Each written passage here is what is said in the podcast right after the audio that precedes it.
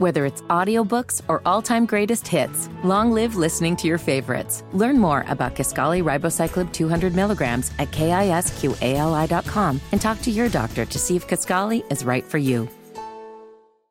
The 160th edition of the Four Corners Podcast starts right now.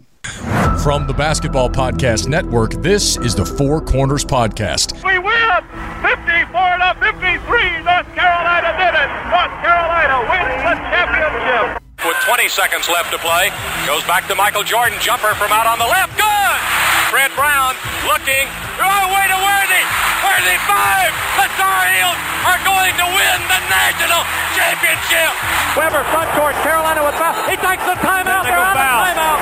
Technical foul. Technical foul on Michigan. They're out of timeout. And the party is ready to begin on Franklin Street. Gets it back out to Head. Long outside shot. Short rebounded. May. It's over. Carolina has won the national championship. 89-72, and how about them Tar Heels? They are the national champions. Pump fake for three, too strong on the shot. That's it! The Tar Heels are the national daggum champions. Love guarded by Keels, gets a screen, pulls up for three. Got it! Caleb Brooks straight away! Here are your hosts, Josh Marlowe and Anthony Pagnotta. Hello and welcome to another edition of the Four Corners Podcast. We are powered by Carolina Electrical Services. Josh and Anthony back with you guys tonight. We're roughly about an hour or so past Carolina getting their second win of the season as they used a big second half to take down the College of Charleston 182-286 to improve to 2-0 on the year. The Tar Heels overcame a 7-point halftime deficit. They outscored Charleston 59-36 in the second half. They shot 19 of 21 from two-point territory. They shot 71% overall in the second half in a game that was quite evident or very similar to the game we saw against Charleston last year just in their building, where Carolina weathered a team that was a very hot shooting team in the first half. And in the second half, Carolina's size and length really paid the difference as they were able to beat them up in the boards in the second half. But, buddy, this was a game that you know, Charleston's a good team. The Pat Kelsey is one of, if not the best, mid-major coach in college basketball. He built a big-time program, you know, a great program at Winthrop, and he's well on his way to doing the same thing down there at Charleston. But for the second consecutive game, especially for the first 20 minutes or so, Carolina allowed the opponent to dictate, you know, the way the game was going to be played. They allowed the opponent to be more aggressive on both ends of the court. And I think that's something that, as well as Carolina played in the second half, and we'll definitely talk about that, this time of the year is really where you start to send, you know, or you really start to set your trends and find out who you are as a basketball team. And I think we're learning with Carolina, at least through two games, that they're a team that they're going to start slow, and it takes them, you know, maybe 8, 12, 16 minutes to get going. And at some point, I don't know how long that's a good recipe for success, because the level of competition does step up once this team goes out west starting next weekend. Yeah, I mean, there's no denying that you definitely have to start games a lot quicker, especially when you do get into that PK-85 tournament. It doesn't really get any easier after that when you've got the Jumpman Invitational. You've got the CBS Sports Classic as well. You've got a matchup where you have to go to Indiana, a place where you've struggled. So those types of games, yeah, you don't want to see this same recipe that Carolina has implored to this point. You know, the weird thing for me out of the gate And I think, you know, they turned it on a little bit in that second half against Wilmington, but they never really felt like they got comfortable in that game. Even tonight in the second half, I didn't really think Carolina got comfortable until the final 5 minutes of the second half. And look, maybe that was what this team needed. Maybe that's going to shift everything. And this Carolina team is going to be a much more confident unit. But so far through the first 3.5, maybe even a little bit more than that, halves of the season, this looked like a team that is really playing not to lose. They're playing with a lot of pressure of being the number one team. And look, I was somebody that thought that this team was ready to handle that pressure. I mean, they're 2-0, and I, you know, again, I think especially tonight, you know, the College of Charleston is a legitimate mid-major program. They've mentioned the stat that you mentioned about them when we were previewing this game on the broadcast tonight. This team, they recruited the best class of all mid-majors this past year. They have 2 4-stars that committed to them. Pat Kelsey knows what he's doing. But at the same time, you know, you would have liked to see Carolina be able to, you know, sort of take away some of the strengths that we knew the College of Charleston had coming into this game. In that first half, Carolina really looked out of sorts. They were getting beat off the bounce, and I mean, that even continued into the second half, but especially in the first half, it was a huge issue. It kind of set everything up for Charleston to be able to move the ball the way that they wanted to and eventually get open looks. Carolina was not great switching off of screens, and they were not good closing out on the basketball.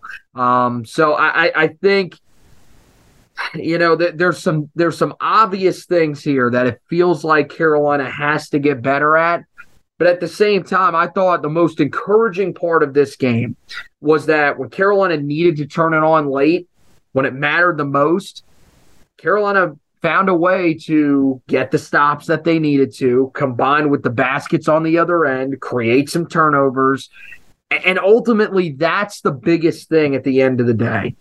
Even if it's not pretty, if this team finds a way to win every game that they are supposed to in the non-conference and, you know, can win a few of those other games that we've talked about, I don't feel like people are going to look back on it, especially if this team goes on to have a great run in conference play and then, you know, potentially gets to where we hope they can get, which is at least the Final Four in the tournament. And we'll say, well, they didn't really dominate the first few opponents out of the gate. But there are some things that are definitely concerning from what we've seen in these first two games, and there are trends that you want to see change. I'm not panicking yet. I think the best point to evaluate this team will be after that 4-game mark, after the game against James Madison, right before they head out to the West Coast, to Oregon to play in that PK-85 tournament. But so far, I mean, there are some things that, you know, are certainly notable with this team. Yeah, Hubert Davis said on Monday he thought his team played nervous and anxious, and I think that we should have expected that. This team is it's a different team. You do have 4 starters back, but the one guy that you're missing was a big part of what you did a year ago. So you're having to, you know, create new chemistry while trying to recreate the same magic and the same rhythm you had, you know, the last 6 weeks of last season. And so, you know, Monday, it was somewhat understandable. I thought tonight it was just simply really a lack of they did not look prepared to play defensively. You allowed Charleston to pretty much beat you to they got to their spots. They took good shot after good shot. They beat you on the offensive glass. You were basically in the game because of the pace. And again, that was more dictated by the College of Charleston. We talked about coming in that Charleston was going to come in here and they weren't going to be afraid to run with Carolina, and they weren't. And that was it helped get Carolina's offense in some sort of a rhythm, because it definitely wasn't the other night. But You know, so I do think this team is still just learning how to play with the weight and the expectations, you know, that they really put upon themselves when they all decided to come back to get back to the Final Four, win the national championship. They're kind of learning, you know, the hard way, kind of like the 2015-2016 team did. If we remember, that team didn't come out of the year, you know, guns blazing. They lost on the road at Northern Iowa, albeit without, you know, Marcus Page. But, you know, the last couple of times Carolina had entered the season preseason ranked #1 back in 2012, you had a group that had been around for a little bit. And then, of course, that 2008-2009 team, well, they'd been together for 3 years.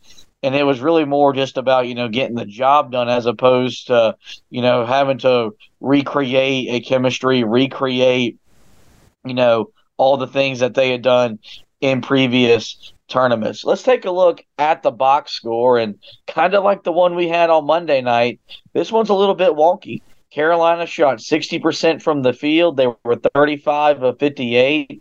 Charleston was really high as well. They shot 49%.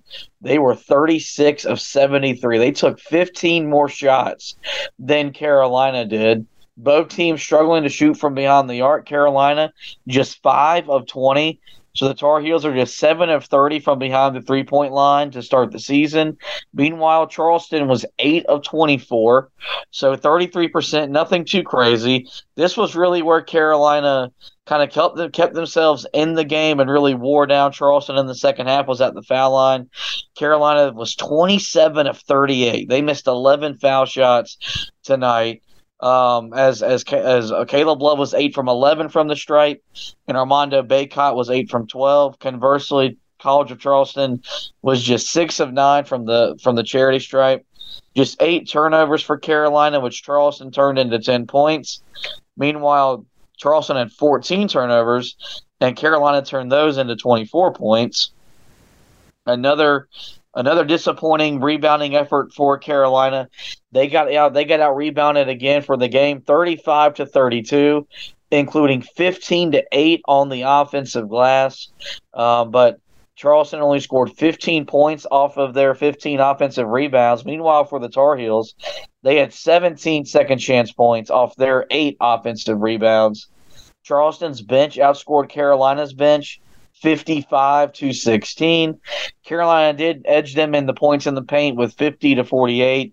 Did outscore them in the fast break 19 to 6. They had 8 blocks compared to Charleston's 1. Carolina was 6 steals compared to Charleston's 5.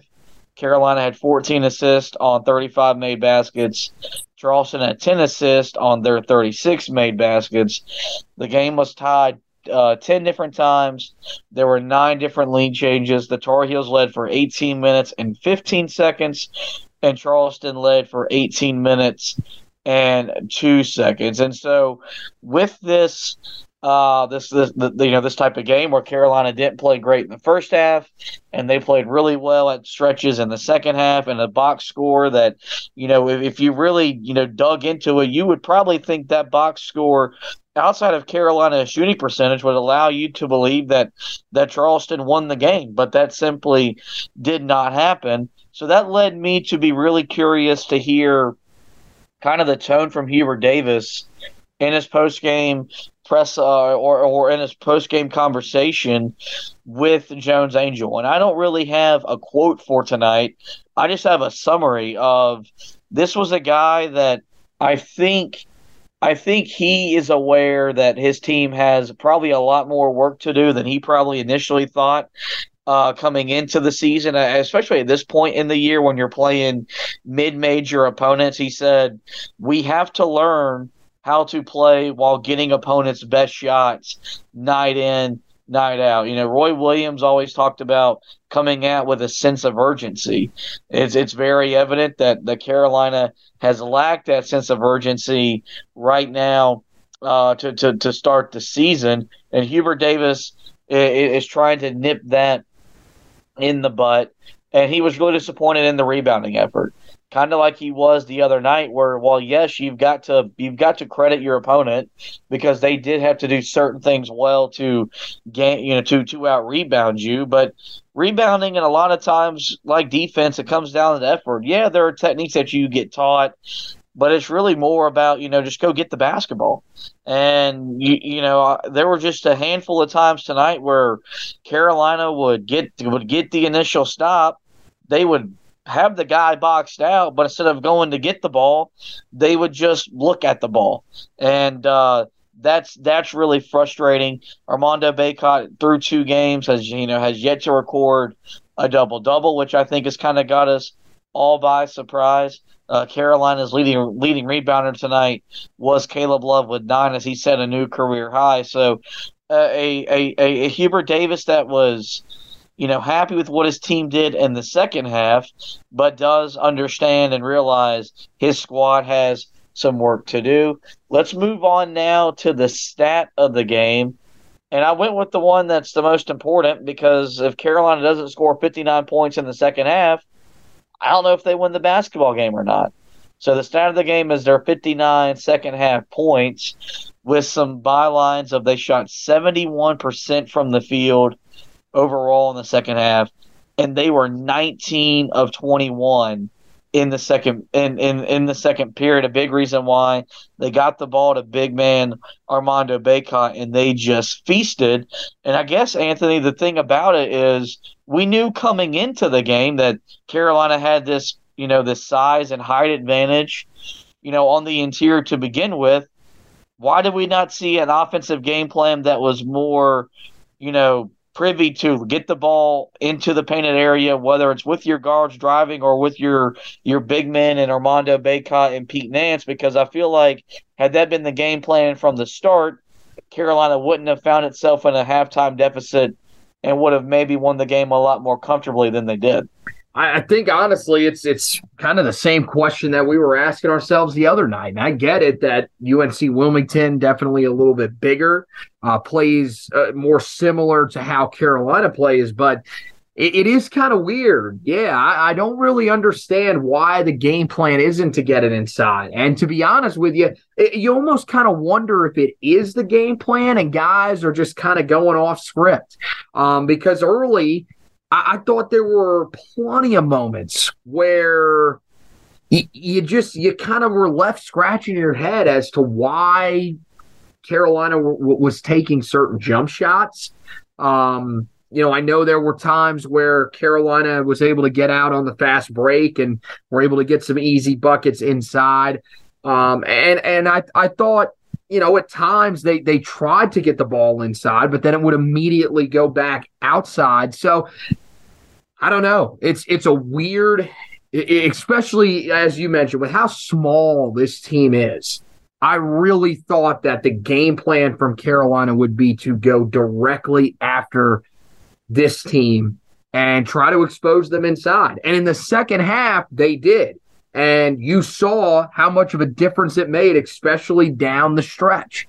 So I think Carolina's just got to kind of admit to themselves that, look, this is the strength of our team. I know we've got guys on the, you know, we've got a point guard duo that, as we discussed, you know, before the season started, we think is the best in college basketball. But at the same time, you just have to honestly admit to yourself that, look, when we're at our best, we're getting the ball into the post and we're going to work. And the thing is this is the time when you should be taking advantage of that.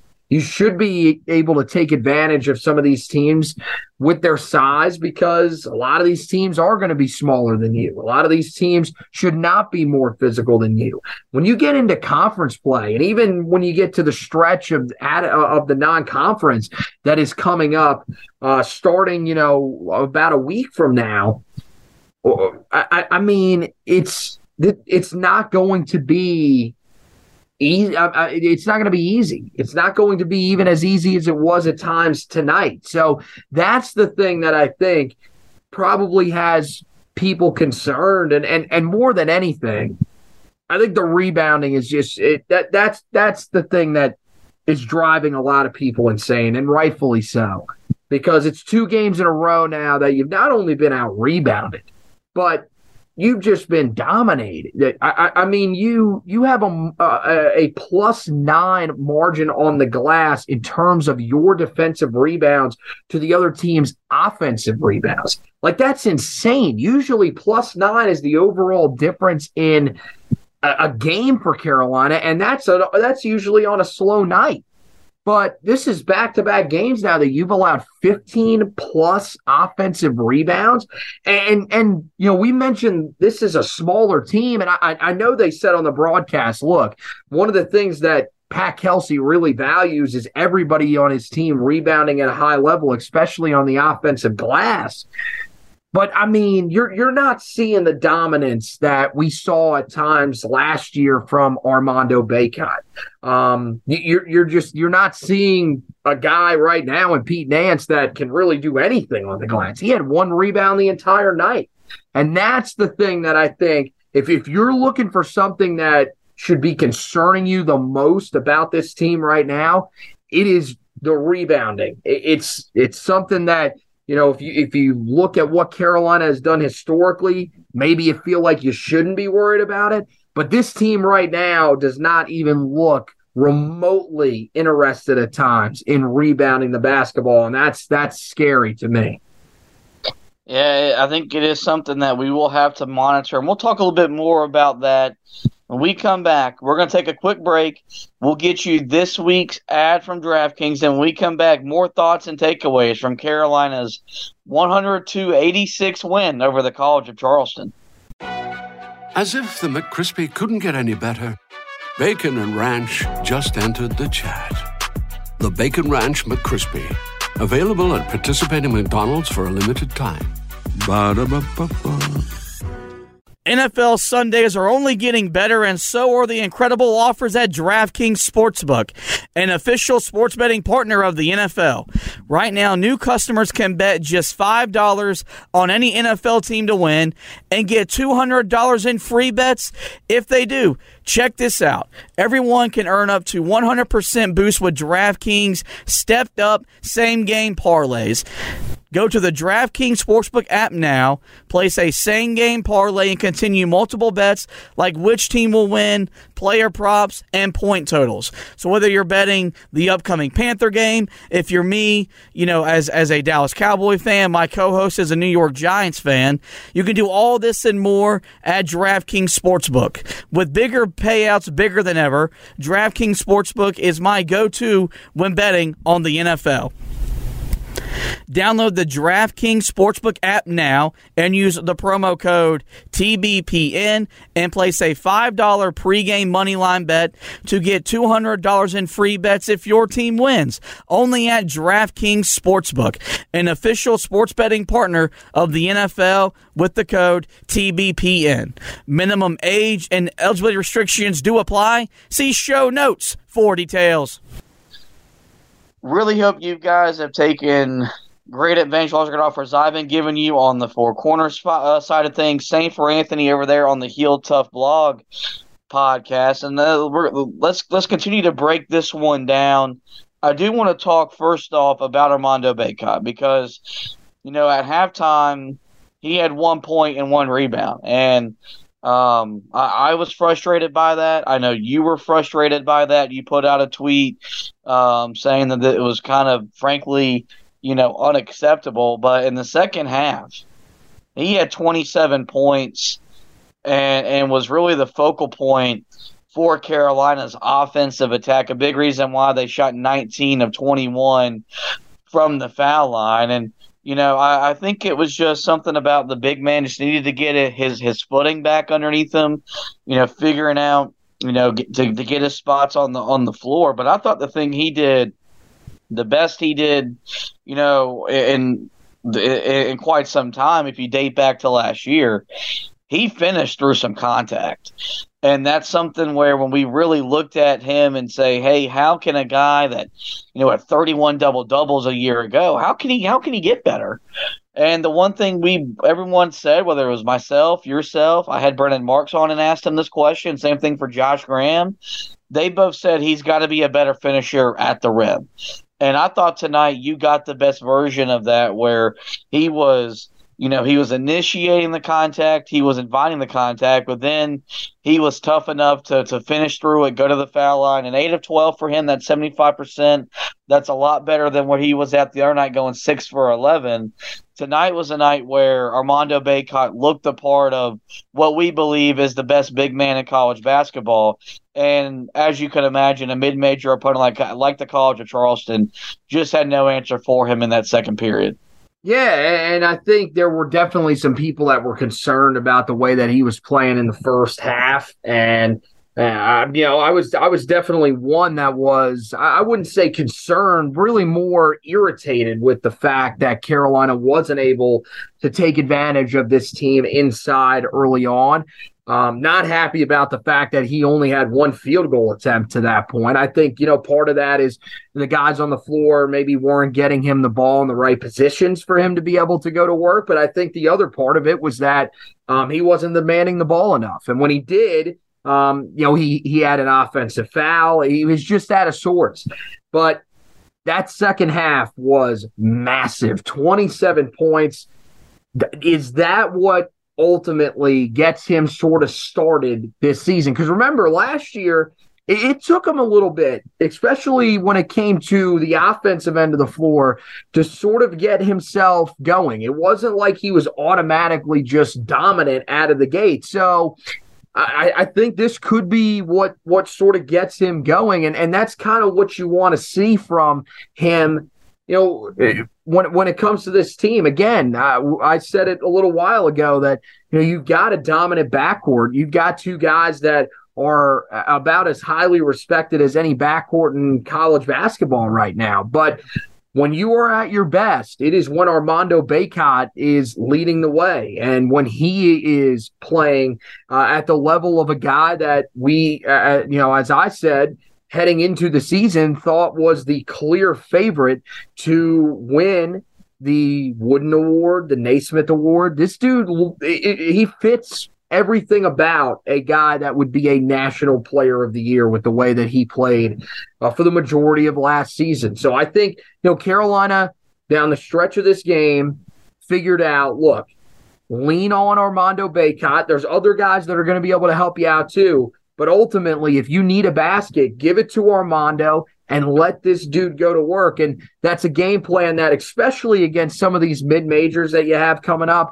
and even once you face some of these tougher teams, needs to be the plan if Carolina wants to have the level of offensive success that they were able to have tonight. Yeah, and look, this is a guy that, you know, his life was made really easy last year when once they figured out how to play with Brady Manek. You've got two dynamic guards in the backcourt that are looking to be more, you know, assertive in the passing game, but they're guys that want to put the ball in the basket. And so it is going to take some time for Bacot to learn how to play with Pete Nance, but they had a couple of good high-low looks tonight, and I do think you will see that start to evolve, as I do think, you know, Armando Bacot will be the focal point of this offense, you know, as the season moves along. Let's talk about Carolina's defense, because I think we came away the other night really impressed. And then there was reasons to be, you know, impressed, because you held a team to 56 points. You held a team to under 30% shooting. I think part of that is that UNC Wilmington is not as good of as an offensive unit as the College of Charleston is. But I also felt like, and this is even with Carolina holding Charleston's leading scorer, Rainn Smith, to just 3 points, I just didn't like Carolina's attitude tonight on the defensive end of the court. And I think Hubert Davis didn't like the attitude either, because he substituted Seth Trimble into the game very quickly, and that didn't really seem to really change anything. I just thought it was too easy for Charleston in the first half, and I still thought for the second half they got really good looks at the basket. They just didn't make them, and then Carolina really started clamping down and started forcing more turnovers more than anything to kind of take them out of their rhythm. What did you think of what you saw from Carolina tonight defensively, and are you starting to kind of second guess all the compliments you handed out in the season opening win on Monday? No. I'm not at that point yet. Not. I mean, I thought, you know, part of the compliments that we gave this team was going back to what they did at the end of last year, and it seemed like it was an extension and them building upon it in the first game of the season. And look, maybe UNC Wilmington is just a horrendous shooting team. It's very possible. Also, I mean, it could just be first game of the year, they struggled shooting from the field, whatever. But, I mean, look, this College of Charleston team last year shot the lights out against Carolina. It seems like whenever they've played Carolina, they have had a lot of success shooting the basketball. So, I mean, look, that first half, look, I know Carolina could have done a lot of things better. I thought, as I mentioned, they were rotating slowly. I thought that, you know, switches were an issue. They couldn't really stop the ball. And I thought that resulted in what you saw. Now, the other part of that is I thought there were times where Carolina was in good position. I thought they closed out about as well as you could without fouling, and there were still times where guys just simply made shots. So I'm not overly concerned about it yet.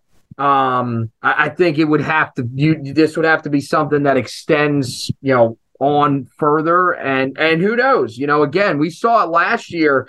There was a time where Carolina defensively was one of the worst teams in the country. So, I mean, is it possible? Oh, there's no doubt about that. But I also think that it's you've seen in both of these games, really, Carolina has adjusted defensively, because early in that game against UNC Wilmington, I thought there were some times where they got, you know, out of sorts on a couple of switches. It gave them some open looks. Now, the Seahawks weren't able to knock it down. Tonight, the Cougars were able to knock down those shots, so that was the difference. But I think in both games, primarily, you know, and unfortunately for Carolina, I think it took a little bit longer tonight, but primarily in that second half, Carolina really was able to take away what Charleston wanted to do, especially late in the game. They created some extremely important turnovers down the stretch. That's the biggest thing. Carolina in the second half created 11 turnovers, and they had 19 points off those 11 turnovers. So that was massive, and really the difference in the game. So when they needed to step up on the defensive end of the floor, they did, and that's, I think, the biggest thing that you have to take away. But here's the thing, ultimately across the board when it comes to anything that we talk about tonight, even the rebounding, as frustrated as we are, and that's the one thing that I'm kind of looking at and saying, I'm feeling a little uneasy. That could it could turn around pretty quickly for Carolina, because it is the second game of the season, and you are not going to learn what this team is in the first two games of the year. If we were learning what last year's team was just based off of the first two games of the year, they most certainly would not have been playing on the final Monday night of the season. You know, I found there was another, you know, somebody tweeted this out earlier, our guy Rob Guy 3 on Twitter. He tweeted out, look, you know, do we really want Carolina to be playing their best basketball, to be a flawless team in November?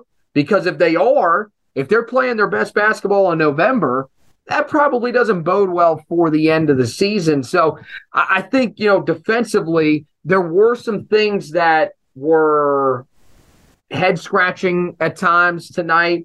But I thought for the most part, when they needed to really step up, I thought – They did that at the end of the game. I think the one thing you're seeing is that, you know, Pete Nance does provide some defensive flexibility that this team didn't have a year ago with Brady Manek. He can switch and really guard anyone, you know, from really the 2 through 5 and then hold his own. He's also a rim protector, something Carolina, you know, was asking Armando Bacot to be at times last year, but once Hubert Davis went to the Iron Five, you simply couldn't ask him to contest shots at the rim, because you needed him to be on the court. And so, no, it's not that you want to see Carolina playing their best basketball in November. But for a team like them right now, what's really important is setting your habits, your tendencies, and stuff like that. And I think it was just another example that this team, albeit with everything they have back and everything that they've added, they've still got some growing to do on the defensive end of the core. And another area they've got to probably look themselves in the mirror the most is the rebounding. They get out rebounded for the game 35-32, 15-8 on the offensive glass. This makes it back-to-back games that the Tar Heels have been out rebounded on the offensive glass by 7 or more in back-to-back games for the first time since 2003-2004, and that was Roy Williams' first season with the program. And so it's been a long time since we've seen that type of number, and these are mid-major opponents. You're going to see teams in Portland that can rebound the ball better than these two mid-majors. You're going to see a Michigan team that can rebound the ball better than these mid-majors. You're going to see an Indiana team. And so, we kind of chalked it up to Monday night where it was just kind of more of a fluke thing than not, where every bounce went, UNCW's way. Every block shot fell right back into their lap. To me, that wasn't the case tonight. To me, the case was I don't think Carolina really committed to going to the glass. They didn't in the first half, and that's a big reason why Charleston really built a lead and really dominated everything, because they controlled the boards on both ends. In the second half, Carolina did a much better job, I thought, overall, but, on the occasions where I thought our half-court defense was really good and you were forcing Charleston to take a tough shot and they take a tough shot and they miss a tough shot, well, then you don't complete the possession by getting the defensive rebound. And so I think that's got to be the most frustrating thing right now for Hubert Davis, because you've got the best individual rebounder in the country in Armando Bacot. You've added Pete Nance, who is a guy who averaged, 5-6 rebounds for his time at Northwestern. He had one rebound tonight. I love seeing Caleb Love with 9 boards. I love seeing Leaky Black with 5. But the other guys really got to step up and really contribute, because if Carolina's going to spend the season getting out rebounded, it's going to make it a lot harder for this defense to be a top, 15-20 defense nationally. And history tells us, if you go by KenPom ratings, teams that aren't in the top 15-20 as a defensive rated squad, they don't usually get into the Final Four, let alone cut down the nets. Yeah, and it is mind blowing. The other night against UNC Wilmington was one thing. That's a team that is a physical team that got some size to them. Okay, you chalk that up to first game of the year, team that came in motivated, whatever. Don't let it happen again. Well, Carolina let it happen, and again, and it was to a team that really doesn't have great size, a team that got out-rebounded in their first game of the year. And, yeah, again, said on the broadcast, scrappy group that likes to get offensive rebounds. That's fine. Getting a few offensive rebounds would be one thing, but you allowed 15 offensive rebounds in this game. That's 2 games so far this season. You are 2 for 2 now, allowing 15 or more offensive rebounds in this game. And this was an area that last year was never really an issue. It was very rare that teams could get offensive rebounds on you. You were a really, really good defensive rebounding team. And I got to tell you, I am stunned at the fact that this year's team out of the gate is not a better rebounding team than last year. Pete Nance was a guy that at Northwestern, he averaged a double-double last year. This dude was legit a really good rebounder. And tonight, one rebound in this game. That, to me, doesn't make any sense. And I look, Charleston clearly playing four round one, that probably had some sort of effect. But their guys were chasing down every loose ball. And, you know, as you mentioned, Caleb Love, 9 rebounds. You love to see that. Leaky at 5, yeah, not bad. But the problem is that when you've got a guy like Nance that's struggling, you kind of need a guy like Leaky to step up and probably produce even more than that. And then off the bench, you had just 4 rebounds total. So, I mean, it's just – and look, I get it. Puff, not there yet. And to be honest with you, I don't know how long it's going to be before he plays. I mean, he is a guy that's not even dressing at this point. So – whatever this injury is that's lingering with him, this could be a while before we see Puff again this year, unfortunately. So Carolina's got to find some solutions here. Remember last year, early in the year, they had a guy like Dawson Garcia that sort of gave Brady Manek and these guards time to settle in and find themselves as rebounders. You don't have that this year. Pete Nance right now is proving to not be the rebounder that Dawson Garcia was. I mean, hell, at this point, he's proving to not even be the rebounder that Brady Manek was at times last year. So it's that is the one thing that right now really has me concerned about this team. And I get it. It's 2 games in. They can turn things back in the right direction. But this is a team right now that just looks like they are simply getting beat to loose balls. And it seems like a team that at times is just lost with what to do on the glass. And it's not just the guys that, you know, are new or, you know, or transferring in. I mean, 6 rebounds for Armando Bacot. Like, where is the dominant Armando on the glass that we saw for the majority of last year? I mean, from conference play on, this dude was cleaning the glass. I mean, like he was a window washer in New York City. And now, I mean, the first 2 games of the year, there have been times where I have asked myself, you know, just looking, is he even actually on the floor? Is that him? Because he's just, there is nothing that he can do. He seems powerless almost on the defensive end of the floor trying to rebound. Carolina, that's something that Hubert Davis has to address. I get it. It's you've escaped with 2 wins, and you're going to take that at this point of the season. This is a team playing with a lot of pressure, but that is one thing that Carolina as a program has hung their hat on for years. And they need to continue to hold that standard moving forward. I think it's got to be addressed during this week of practice by Hubert that this is not acceptable right now. I do want to end with some positive thoughts. Leaky Black was absolutely sensational in this game. He was Carolina's offense in the first 10 minutes of the first half. He finished the game with 15 points. He was 6 of 6 from the field, 2 of 2 from behind the three-point line.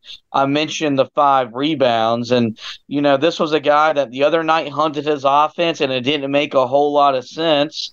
But tonight he took the shots that were there for him to take, and he made them. And that's got to be what he does for this team this year. We know what he is as a defender. We know what he is as a rebounder. We don't need him to score every night, but there are nights like tonight where we need him to score, and he's got to be able to do so and do so in an efficient manner. And then we saw the Caleb Love tonight that we want to see more often. I thought, you know, he took one bad shot, and that was a shot that was late in the shot clock. But he was 25 points, 8 of 17 from the field, and was only 1 of 9 from 3. So, you know, I think he did a really good job realizing that, hey, my long shot isn't there.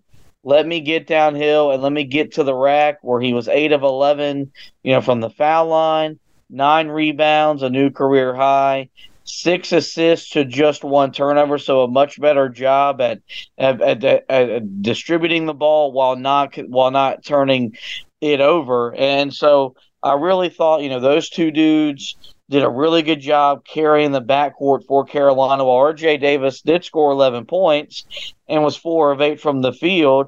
Just a little bit more of a quieter night for him. But, you know, I think the thing is that, you know, Carolina's got so many options, you know, with Love and Davis and Leaky Black that it's probably going to be like this, where they're just going to kind of take turns, you know, taking over the game. Also want to shout out Tyler Nickel. He scored his first career points as a Tar Heel. He had 8 points, was 1 of 3 from the field. He banged in his first 3-pointer, 5 of 6 from the charity stripe. This was a guy that, you know, said, look, I can shoot the 3-point shot, but I want to be known more than that. And I thought he did a really good job tonight, putting the ball on the floor, getting to the rack, and either finishing or drawing a foul and going to the foul line. And I do think, right, him along with Seth Trimble, who played 11 minutes and Tyler Nickel 8, they are two freshmen that are going to have a role on this team. I think the biggest takeaway for the game overall tonight is, first off, Carolina is 2-0. You saw the offensive, you know, the type of offense you want to see from this team, given all the offensive firepower that we do have. But I think also kind of like how we felt on Monday night, where, you know, you leave the game and you know you've got some more work to do. But the best part about it is that when you watch the film, when you evaluate the film, when you go through with that final score, we'll read that you won a ball game, and ultimately, at the end of the day, that is what matters. Well, that is going to wrap up this edition of the podcast, but we do encourage you guys to visit the website, HeelToughBlog.com, where it's our busy time of the year with football and basketball in full swing. There's a lot of content for you to go check out. For the basketball side of things, go check out the recap of tonight's game, some more in-depth stuff on some stats and the like. And before you know it, I'll be turning around and getting you ready for Tuesday's contest against Gardner-Webb. As for Tar Heel football, they are at Wake Forest tomorrow night. Anthony will have you ready with a preview. And then following the game, there will be a recap, a stock report, a trench report, along with Ashton's analysis. And then if you don't want to read just previews and recaps, our newest writer, Graham Hasty, has got a feature article up on the site right now talking about why it is a fun time to be a Carolina fan, given, you know, the Tar Heel basketball team being ranked #1 in the country and Carolina football closing in on a berth in the ACC championship game. So that's it for the website. As for the podcast, you guys know where to find us. We're on every major podcasting platform. Just simply search the Four Corners Podcast and we will pop up. We're there. We encourage you guys to rate and review to the podcast, but most importantly, hit that subscribe button. That way you don't miss any editions of the show during the basketball season. Well, with that, guys, it is going to wrap up this edition of the podcast. Do want to thank my co-host, Anthony, for hosting with me. Want to thank you guys for listening. And as always, go Tar Heels.